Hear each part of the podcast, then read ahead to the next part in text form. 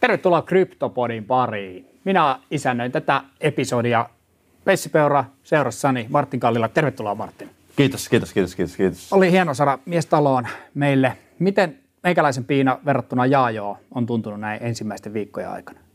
No ei, ei, ei, ei mua oikeastaan piinannut ollenkaan. Et. Olet päässyt aika vapaasti Niin, mä oon päässyt aika, aika niin kuin hyvin on päässyt. En mä kokenut, että sä olisit hengittänyt mun niskaa. No niin, hyvä.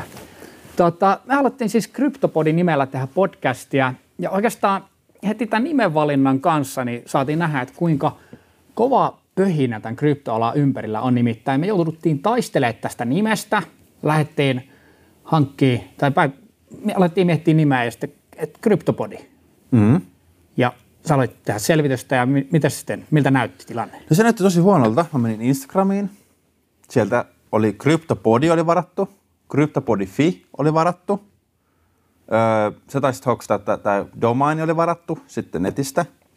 Ja, ja, ja sitten mietittiin, että hei, että miten tota, mikä, voidaanko tehdä tätä pod, Kryptopodin nimellä, koska kaikki niin kuin domainit on vielä tunnukset on varattu.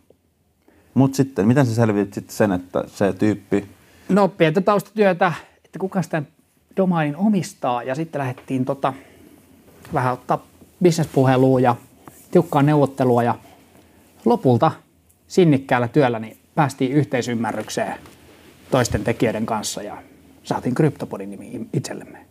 Tämä on, Mutta- tämä on erittäin hyvä. Kyllä, mutta selvästi ennusmerkit on ne, että suomalaiseen kryptoskeneen tulee lisää podcasteja lähiaikoina. Meidän podcastia tietysti sponsoroi CoinMotion.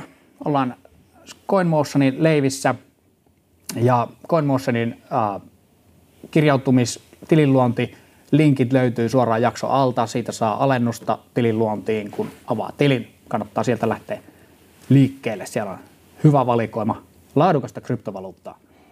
Tuota, eiköhän me aloiteta sukeltamalla tällä kertaa ensimmäisenä pienen markkinatilannekatsaukseen. Mennään katsomaan. Ähm, eilenhän nähtiin pitkästä aikaa, tai no pitkästä pitkästä aikaa nähtiin pieni dippi, mutta se oli semmoinen aika niin kuin minor dip. Et kyllähän noita dippejä tässä markkinassa nyt on tänä keväänä nähty, mutta nousutrendi on jatkunut. Mutta oikeastaan mikä niin kuin tätä markkinaa nyt selkeästi rytmittää, niin on tämä Bitcoinin markkinan dominanssin muutos mm-hmm. suhteessa muihin kryptoihin.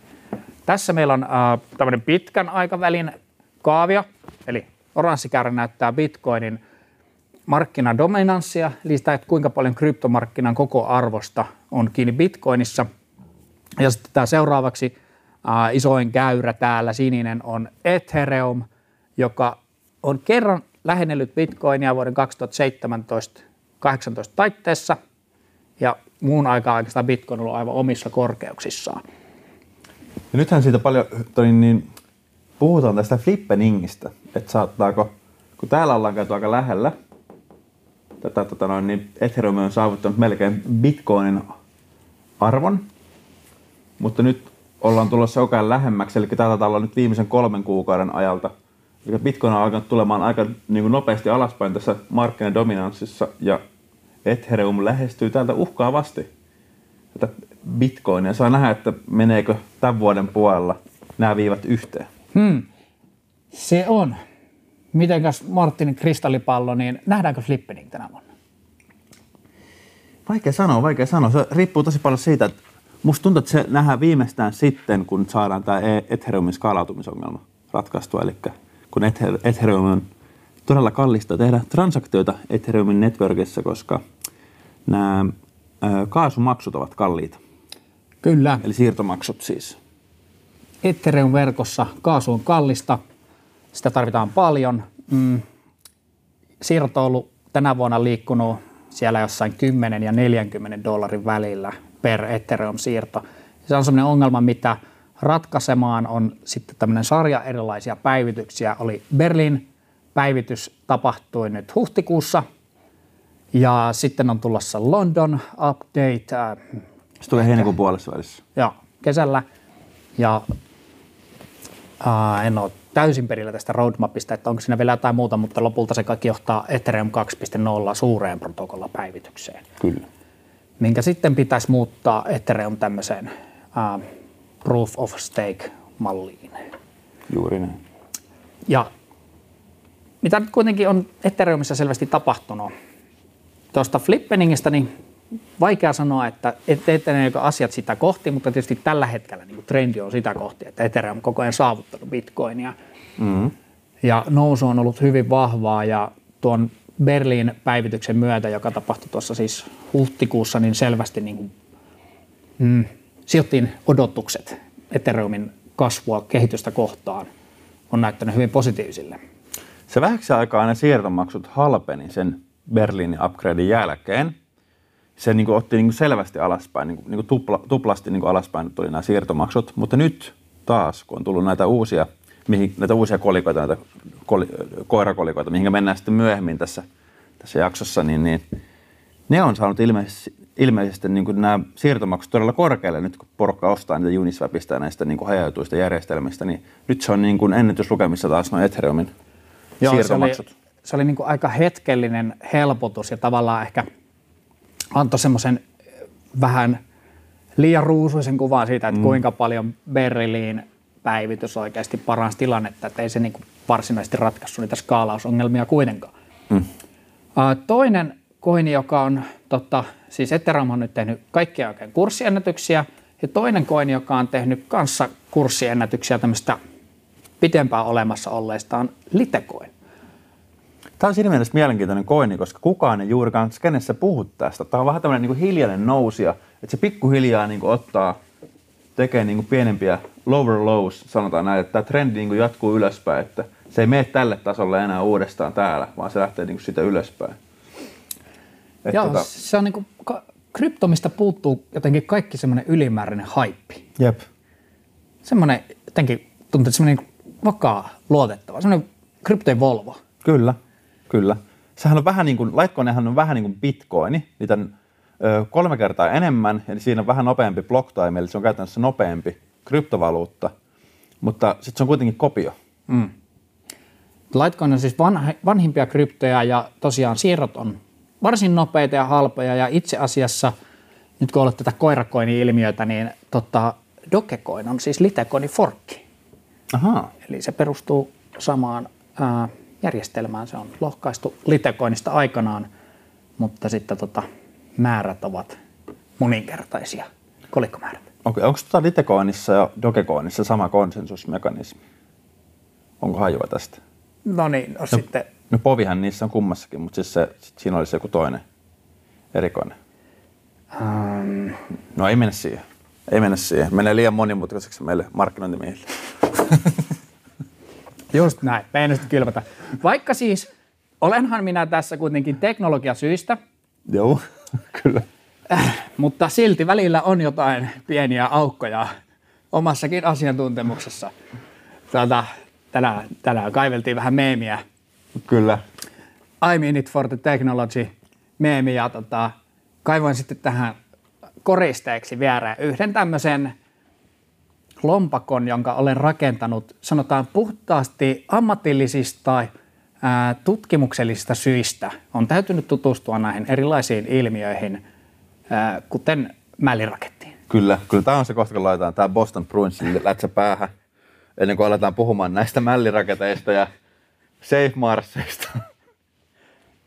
Mutta tota, tosiaan, haluaisin nyt tietää, että sulla on kuitenkin tällä aika hyvä summa niin kuin rahaa vajaa 700 dollaria, sulla on täällä erilaisia kolikoita, öö, tai niin poletteja, niin kuin sanoit viime jaksossa. Joo. Niin miten sä oot päätynyt nyt näihin poletteihin? Että näähän on niin kuin teknologisesti ilmeisesti aika niin kuin vallankumouksellisia. no siis tämä määrä on kova houkutin. Et selvästi huomaa, nyt on niin kuin trendannut tämä, että ostetaan kryptovaluutteja, joita saa pienellä rahalla paljon. Okei. Okay. Eli mä oon niin etsinyt tota, no niin, kryptovaluutteja, joita mä saan, jossa mä pääsen suoraan niin miljardöörikerhoon ja sitten Joo. ostanut niitä semmoisella niin karkkipussirahoilla käytännössä. Okei. Okay. Ja tota, tietysti siis Walletin täys äh, saldo dollareissa on sinänsä hämäävä, että jos tuosta nyt vaikka muuttaa nuo safe moonit, missä pitäisi olla 260 dollaria, treidaa sen tota, vaikka tuohon Binance Smart Chainiin, niin, niin, niin ne se mekanismi on semmoinen, että joku kolmasosa varoista häviää siinä prosessissa. Okay. tai jotain vastaavaa. Siellä on isot slippaket ja mitkä lie token burnit niin, että jokaista siirrosta menee sitten näille tämän kryptovaluutan holdaajille osa. Ja, Ai se menee niin iso summa. no luokkaa. Puhutaan kymmenistä prosenteista. Okei. Okay. Niin joo, tässähän senhän takia, kato, kun olen itsekin lähtenyt tuonne tota, ö, polettiviidakkoon. Mitkäs, mikäs sulla olisi? No mulla on semmoinen kuin Moon Boys. Eli tota, Kova. se on semmoinen, kun ostaa sitä, niin sä pääsee kavereiden kanssa kuuhun. Eli siis ammatillisista syistä myös kävin, kävin tota noin, niin tuolla polettiviidakossa ja kävin hakemassa tällaista, katsoin, että mitä, minkälaisia vaihtoehtoja siellä on. Niin siellä oli just tämä, siis mullahan oli mielen päällä tämä Safe, tää mm. Safe Moon ja sitten oli tämä Safe Marsia ja tälleen. Mutta sitten mä ajattelin, että vitsikö pitäisi olla joku, joku niinku ystävien kesken, joku kuu, kuu pitää kuitenkin olla siinä. Moon Boys, niin sopii mulle oikein hyvin. Joo, mutta siis selvästi tuntuu, että osalla, sanotaan nyt uusista sijoittajista tällä alalla, niin, niin kiinnostaa se kolikoiden määrä ja onhan siinä tietty viehätyksensä, että niitä saa paljon. Ja ehkä niin kuin Bitcoiniin liittyen sitten on ollut vähän puhetta siitä, että pitäisikö Bitcoinista alkaa puhua satseina. Mm. Eli Bitcoinin sadas miljoonas osa, eli Satoshi. Siis se voisi olla semmoinen niin hyvä boosti Bitcoinille, että tavallaan että brändättäisiin semmoisia satseja ja sitten puhuttaisiin, kun aina porukat, noi kryptoskännissä puhutaan näistä, että stack sats, mm. että osta satseja, kun Bitcoinin ostaminen on niin pirun kallista. Ja, tota noin, niin, niin se voisi olla niin kuin semmoinen hyvä narratiivi sille, että saadaan jengi ostamaan Bitcoinia sen sijaan, että ostaa tällaisia todella laadukkaita projekteja, eli todella mm. melkoisia shitcoineja. Itse mulla on yhdessä yksi semmoinen lompakko käytössä kuin Blue Wallet, missä saa vaihdettua, voi napista painella, niin se näyttää sun saldo joko dollareina tai bitcoineina mm. tai satosheina. Mm. Ja kyllähän se näyttää kivalle, kun siellä on joku pieni määrä rahaa ja sitten se on joku monta sataa tuhatta mm. shatsia. Et se niin näyttää kivemmalle kuin se 0,0001 bitcoinia. Kyllä. Kyllä. Siinä on tietynlainen viehätyksensä ja katsotaan. Se on sellainen psykologinen juttu. Mm. Jos, jos Bitcoin-omistaja ja tunnet alemmuutta ää, kolikkojen määrässä, niin ala ajatella omaa Bitcoin-omistusta satseissa, puhua siitä, että, joo, että mulla on kolme miljoonaa satsia, niin se on ihan eri, ihan eri fiilis. Totta, sitten mennään katsoa celebritien maailmaa. Hmm. Eli me ollaan jälleen saatu uusia julkiksia mukaan. Ehkä Elon Muskin Saturday Night Livein vanavedessä tai mitä lie, mutta Tom Brady, kova nimi. Mm-hmm. Tämmöinen legendaarinen NFL-pelaaja, eli NFLn ilmeisesti tämmöinen pelirakentaja. Todella, mä en itse seuraa hirveästi NFLää, mutta nopealla googlauksella selvitin, että esimerkiksi, onko tämä nyt Tampa, mikä se olisi Tampa, minkä joukkueen pelirakentaja tämä nyt on? Tampa Bay Lightning on NRissä, mutta mikä se sitten NFLn puolella on? Joka tapauksessa siis tämähän on siis tyyliin menestynein NFL-pelaaja. Joo. Voittanut niin kuin monessa eri joukkueessa mestaruuden. Ja mm-hmm. sillä on joku aivan järjettömän kokoinen palkka. Mutta Joo. nyt sillä on lasersilmät, se on alkanut, se on lähtenyt mukaan Bitcoin-kelkkaa. Ja nämä on niin kuin aika positiivisia semmoisia nousumarkkinasignaaleja, että mm. kovemmat tyypit. Ja sitten on toinen celebrity-poiminta, myös Paris Hilton. Kyllä. Eli tässä, eli nyt tässä nyt huomataan tämä, että miten ne supporttaa tätä Bitcoinia, on nämä la- laser-silmät. Sanotaan laser, laser eyes, eli skenessä on tommonen. Mä en tiedä oikein, että mistä toi laser eyes siis tuli. Vaan mutta yhtäkkiä niin jengi alkoi pitämään laser eyes ja sitten tuli tämmöinen Bitcoin support niin kuin merkki. Mutta Twitterissä se lähti kiertää. Ja aluksi niin kuin semmoisten pidempiaikaisten Bitcoin-tyyppien keskuudessa ja sitten sit nyt jotkut vähän newcomer julkikset on napannut siitä kiinni. Joo, joo. Ja on tämä sillä niin kuin positiivinen mainstreamaus ilmaus ilmiö ja ehkä tästä tykkään, että pari Hiltoni, että mukana on myös jotain naisia. Mm-hmm, kyllä. Koska sä oot joskus näyttänyt mulle näitä tilastoja siitä, että kuinka paljon bitcoin-sijoittajista, kryptosijoittajista on miehiä. Mm. Ja sehän on hieman masentavan miespainotteinen. Kyllä. Joukko. Se on aika paljon. Se niin kuin joku, joku tyyliin neljä viidestä kryptosijoittajasta on Kyllä, miehiä. kyllä. Eli naiset, nyt pitäisi, nyt tulette sijoittamaan bitcoinia, teette CoinMotionin tili ja saadaan nyt noin sukupuolijakaumat kuntoon tässä tällä alalla myös. Ja itse asiassa myös niin kuin sisällöntuottaja puolella tavalla, että jos katsoo jotain kryptotube-kanavia, mm. Niin hyvin vähän naisia siellä ja ehkä niin kuin siellä voi olla, että naisia puhuttelevaa sisältöä, mm. en tietysti tiedä. Onko siinä nyt sitten eroa, niin kuin, minkälainen sis- sisältö mm. puhuttelee, mutta joka tapauksessa olisi mukava nähdä enemmän naisia siellä. Sitten niitä nais, tota, krypton ö, vaikuttajia on yllättävän paljon, mutta ne on niinku todella suosittuja myös, koska miesvaltainen yleisö, ja jos on joku nainen, joka osaa puhua alan kieltä ja ymmärtää asioista, niin se niinku nähdään hyvin houkuttelevana Mm. naisena. Eiköhän me saada tähän podiin vielä vieraaksi ainakin Heidi Hurskainen. Kyllä, kyllä. Niin meidän toimitusjohtaja, hmm. hän on nainen. Ja varsin konkari jo alalla. Kyllä. Tota, jatketaan sitten äh, julkiksista trendeihin ja käydään läpi pari tämmöistä trendikolikkoa, jotka on ollut nyt pinnalla. Itse mä haluan nostaa tähän nyt, kun puhuttiin noista koirakolikkojutuista jo tuossa hieman, niin Dogecoin killeriksi itseään promoava Shiba Coin. Ja no, mä nyt en pysty tätä, niin kuin, en lähde promoamaan, että tässä olisi järkevä sijoituskohde. Tämä on noussut uh, aivan hirveällä kyydillä suoraan niin kuin, todella isoihin top 20 listalle tyyliin mm-hmm. isoimpien koinien joukossa. Mutta tämän uh, julkistumiseen, tähän liittyy hyvin mielenkiintoisia piirteitä, koska suuri osa näistä uusista kryptovaluutoista, mitä nyt tulee, tosi monessa on silleen, että ne luodaan niin, että ne, jotka sen kehittää, niin niille jää iso stäkki sitä koinia. Mm-hmm. Mutta Shibassa on tehty niin, että omistajille ei ole jäänyt yhtään koinia, ja ne itse asiassa lähetti puolet koineista Vitalik Buterinin va- vallettiin. Eli Ethereumin kehittäjä Vitalik Buterin, sille lähetettiin puolet koineista. Ja Tämä on twiitti tota, tammikuulta, missä kommentoidaan, että no ei Vitalik Buterinilla varmaan ole mitään insentiiviä niin tota, myydä sen kaikkia koineja ja dumpata, että se saisi 200 Ethereumia. Mm. Mutta onko tästä jo- joku todiste, että ne on oikeasti lähettänyt ne sinne? Näkyykö ne siellä se julkisessa lompakossa ne varat? No näin, ainakin itse en ole siis käynyt tätä lompakkoa tarkistamassa, mutta ainakin niin kuin internetmediat on ottaneet, jakaneet kuvakaappauksia siitä lompakosta ja että sen lompakon saldo on yhtäkkiä alkanut näyttää aivan erilaisia lukemia kuin mitä sen pitäisi sen pelkän Ethereum-saldon perusteella. Okei. Okay. Eli Vitalinin, Vitalikin Ethereum-saldo on joku äh, 330 000 Ethereumia, mikä on sitten joku luokkaa puolitoista miljardia dollaria. Mm-hmm.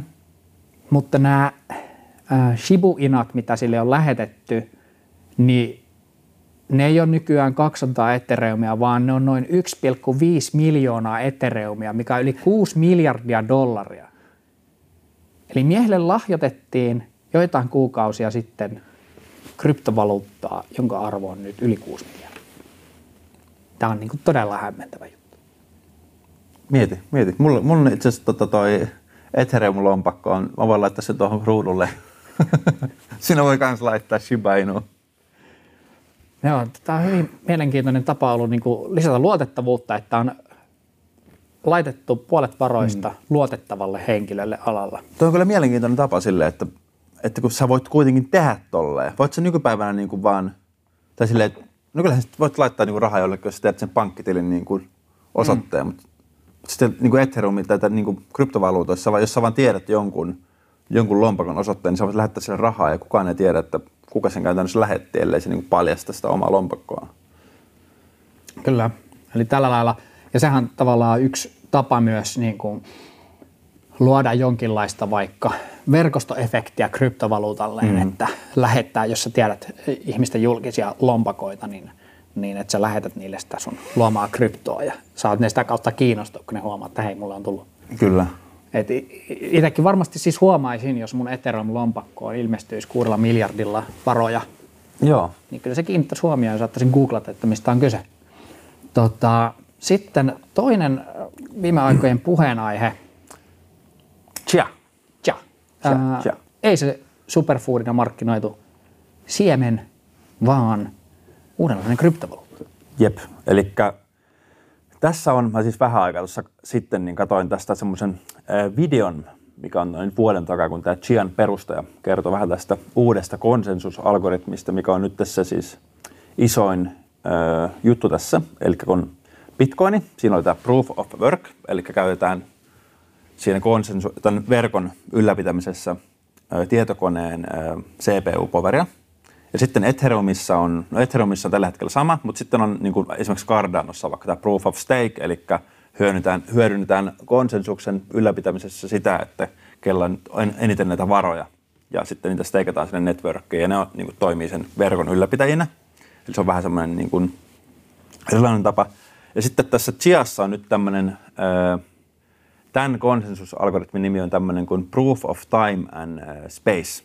Ja tässä niin kuin, ei hyödynnetä niin kuin niitä, kellä on eniten rahaa, vaan niitä, kellä on eniten ö, levytilaa. Eli sen sijaan, että louhinnassa käytetään jotain CPU-poveria tai niin kuin rahaa, niin siinä käytetään sitten tota levytilaa. Et sulla, mitä enemmän sulla on levytilaa, niin sitä tavallaan niin kuin voimakkaammat tavallaan louhintamekanismit sulla on. Ja se on niin kuin sitten paljon ympäristöystävällisempää kuin esimerkiksi Bitcoinin louhinta.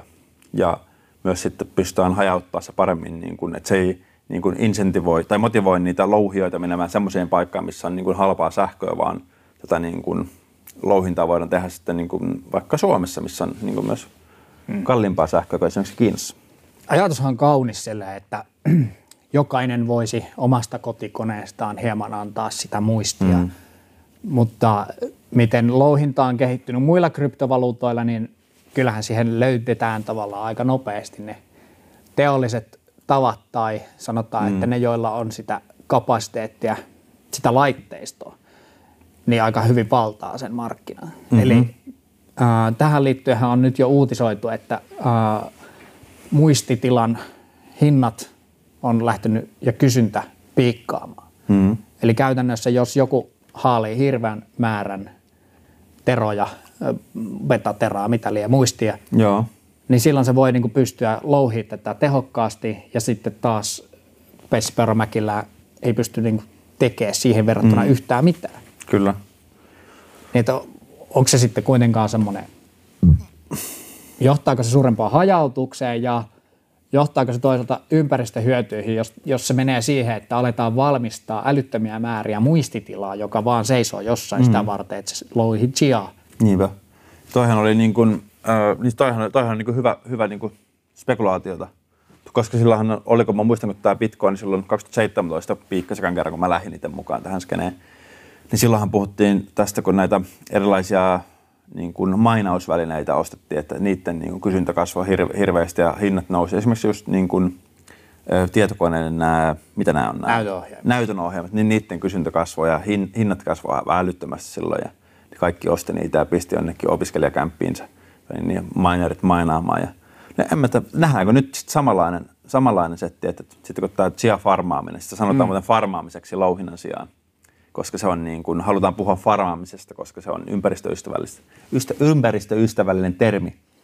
Niin tota, että tullaanko nyt näkemään sitten vaikka esimerkiksi Suomessa sille, että yhtäkkiä niin kuin levytilan ö, ostaminen niin kuin arvo nousee hirveästi, että sä menet ostaa jotain niin kuin terän, terän levytilaa tuolta, niin se yhtäkkiä tupla hinta verrattuna viime vuoteen. Mä voin kuvitella, että tietotekniikka-alan ihmisiä, digikäyttäjiä, jotka ei mm. itse vaikka kryptovaluutoissa on niin mukana, niin saattaa pikkasen välillä ottaa päähän se, että näytöohjainten hinnat ja saatavuus heittelee mm. aivan sikana kryptovaluutta-alan volatiliteetin mukana. Ja sitten jos seuraavaksi tuleekin yhtäkkiä, että sä et mennä saada ne jotain muistia sen takia, SSD-levyt on yhtäkkiä hirveän kalliita, niin kyllä mä ainakin jo kuulen kavereilta, jotka on silleen, että haluaisin uuden näyttiksen mun pelikoneeseen, niin mm. kuittailua sille. joo, joo. Mutta joka tapauksessa Chia on tota, siis esitellyt tämmöisen uuden, uudenlaisen konsensusalgoritmin, millä siis validoidaan transaktioita tässä äh, blogketjussa ja siitä nyt, siitä nyt pöhistään tällä hetkellä tuolla skenen, skenen sisällä. Ja, mutta pitää ottaa huomioon, että tämä ei ole siis mikään sijoitussuositus, vaan se on niin kuin, tämä Chia on myös edelleen täynnä bukeja, vähän niin kuin Bitcoinkin oli alkuvuosina, että saapa nähdä, että mihin se sitten tässä kehittyy vai tuleeko siitä floppi. Joka tapauksessa semmoinen yksi uusi kryptovaluutta, joka on saanut aika paljon mediahuomiota ja niin kuin herättänyt kiinnostusta. Just näin. Tota, sitten ajattelin ottaa tähän loppuun tämmöiseen tarkasteluun, lähempään tarkasteluun, niin yksi uh, CoinMotionin hiljattain lisättyistä kryptoista, eli Chainlink, sen token Link. Ja tota, uh, Chainlink on siis mun mielestä aika mielenkiintoinen, niin kuin eri, eri, uh, erottuva projekti, vaikka se onkin Ethereum-alustalle rakennettu kryptoprokkis. Mm-hmm. Sinänsä ei mitään uutta, mutta se mitä se tekee, uh, niin se on tämmöinen orakkelijärjestelmä. Eli se hakee muualta lohkoketjun ulkopuolisesta maailmasta niin kuin tilastotietoa kautta kaikenlaista dataa ja syöttää sitä älysopimuksiin, lohkoketjujärjestelmiin. Mm-hmm. Eli mahdollistaa tiedon kulkua ja helpottaa sitä niin kuin tiedon tallentamista, mm-hmm. käsittelyä älysopimuksissa. Se ei ole niin kuin ensimmäinen, joka on tällaisen, tällaista lähtenyt tekemään, eli ei ole ensimmäinen niin sanottu orakkelijärjestelmä, mutta ehdottomasti suurin ja käytetyin. Mm-hmm. Ja se Chainlinkin ratkaisu on sellainen, eli niillä on hajautettu orakkeleiden puuli, että monet on niin monia tiedontarjoajia, ja ne, jotka tarjoaa laadukkaasti ja luotettavasti tietoa, niin niitä sitten palkitaan linkillä. Mm-hmm. Eli tavallaan sitä tiedon korruptoitumista tai niin kuin sitä, että syötetään väärää tietoa, niin sitä vältetään sillä, että sitä tietoa tulee monesta lähteestä. Mm-hmm. Mm, Oletko itse perehtynyt Chia, äh, linkkiin tai Tota, näin. Joo, oon mä jonkun verran, mutta siis toikin oli, toi oli mulle uusi tieto toi, että se tavallaan, että sitä tavallaan vali, että validoidaan niitä tavallaan niin kuin luettavia lähteitä sille, että ne saa niin kuin sitten insentiivejä sitä linkistä. Se oli mulle niin kuin uusi juttu. Mm. Mielenkiintoinen tämmöinen sitten taas spekulaatio liittyen tähän linkkiin, minkä halusin nostaa esiin, on, että tota, linkin perustaja Sergei Nazarov on yksi useista henkilöistä, joita on epäilty olemaan Bitcoinin kehittäjä Satoshi Nakamoto. Ja tässä kuvassa näkyy miehen naama sekä hänen rekisteröimiään domaineja. Ja ilman muuta erottuu joukosta tuo smartcontract.com domain, jonka hän on rekisteröinyt kuusi päivää ennen kuin Bitcoinin white paper julkaistiin. Eli en sano, että äh, herra Nazarov on Satoshi Nakamoto, mutta on selvästi niin kuin nähtävissä, kun miehen historiaa tarkastelee, niin se, että hän on kunnon pioneeri tässä kryptovaluutta-alalla. On ollut pitkään perillä ja kiinnostunut älysopimuksista, kryptovaluutoista ja näistä orakkeliratkaisuista mm. ja on niin kuin kyllä todella mielenkiintoinen hahmo tässä kryptoalalla. Onko nämä niin kuin siis kaikki tämän tyypin varaamia? Joo. Se on varannut jo 98 smartcontracts.com nimen, eli 98. Mä en kyllä tiedä, voiko tuohon riviin luottaa, koska... Voiko tota, pitää paikkaansa, koska niin, kaveri ei ollut silloin hirveän vanha kyllä. Se on ollut vähän yli 10 vuotias. Ehkä sä varannut sen silloin. Nyt, nyt kyllä täytyy miettiä, että mikäköhän tuo rivi sitten on. Toi voi olla, siinä on varmaan joku virhe. Mutta sitten siellä on joku, tää on joku niin kuin eri niin kuin service, tämä on Codedin, Codedin palvelu, että nämä muut on sitten tämä Namecomia. Ja siis äh, kuva on peräisin bitcoin.comin artikkelista, missä on tota, artikkelisarjassa esitelty näitä erilaisia Satoshi Nakamoto-kandidaatteja ja, ja mun mielestä oli mielenkiintoinen äh, spekulaatio, että Sergei Nazarov olisi yksi näistä ja tavallaan myöskin niin kuin että se edes nostaa tähän spekulaatioon, niin kertoo siitä, että kuinka ää, niin kuin syvällä pelissä ja pitkään hän on ollut tässä mm-hmm. kryptovaluuttamaailmassa. Ja niin kuin musta se herättää semmoista tiettyä luottamusta siitä, että tämä järjestelmän rakentaja tietää jonkin verran siitä, että minkälaisten asioiden kanssa tässä ollaan tekemissä. Mm-hmm. Ja Chainlink tosiaan löytyy tuolta CoinMotionin valikoimasta. Itse pidän siellä positiota – Mulla on siihen semmoista hyvää fiilistä tästä projektista. Siinä nähtiin hiljattain uudet hu- kurssihuiput. Se on noussut tänä vuonna tolleen, mm, kohtuullisesti. Puhutaan kuitenkin yli 100 prosentin noususta tämän vuoden puolella, tai luokkaa 100 prosenttia ainakin. Ja näkymät, ää, ei ole siis tehnyt mitään semmoista niinku valtavaa kiitoa tänä vuonna, niin kuin Ethereum esimerkiksi, mm-hmm. mutta, mutta niinku suunta on ollut ylöspäin. Mä liikkuu siellä top 10 rajalla, eli on jo iso krypto. Mm-hmm. Mutta tuntuu, että siinä niin orakkeli kentässä niin ei ole ainakaan vielä nähty semmoisia niin major haastajia Chainlinkille. Öö, ei ole kyllä, ei ole kyllä. Siellähän on tämä Band, mikä on sitten vähän pienempi, pienempi projekti, mutta tota, mitä myös käytetään paljon. Ja sitten nämä aggregaatit, eli tällaiset, jotka hyödyntää, niin kuin, etsii sitä parasta hintaa ja parasta niin kuin, vaihtoehtoja, jotka hyödyntää näitä tämmöisiä orakkeleita, niin sovitaan yleensä siihen niin kuin rinnalle. Mutta tota, ei bändi ainakaan niin kuin market capissa pärjää Chainlinkille vielä, eikä oikeastaan yhteistyökumppaneiden määrässä. Hmm. Kiinnostavaa. Tota, joo, siihen Chainlinkin niin kuin tähän orakkelijärjestelmään niin voisi kyllä syventyä vielä teknisestikin vähän syvemmin. Itse asiassa löytyy CoinMosin blogista ainakin kohtuullisen kattava esittelyartikkeli siitä, kuinka Chainlink toimii, minkälaista järjestelmästä on kyse. Se kannattaa käydä tsekkaamassa, jos kiinnostaa saada lisätietoa. Tota, mun seuraava slaidi näyttää olevan blankkoa. Joo, se taisi olla se jakso sitten siinä. Kyllä. Tuota, kuullaan mielellään palautetta siitä, että minkälaisia jaksoaiheita, vieraita kenties haluaisitte näihin podcasteihin. Uh, ainakin YouTubessa voi jättää kommenttia alle, sosiaalisessa mediassa voi laittaa meille viestiä. Mun nimi on Pessi Peura, seurassani Martin Kalliola. Mara, kyllä. Ja tuota, kuullaan jälleen. Kiitos, että olit seurassa. Moi moi.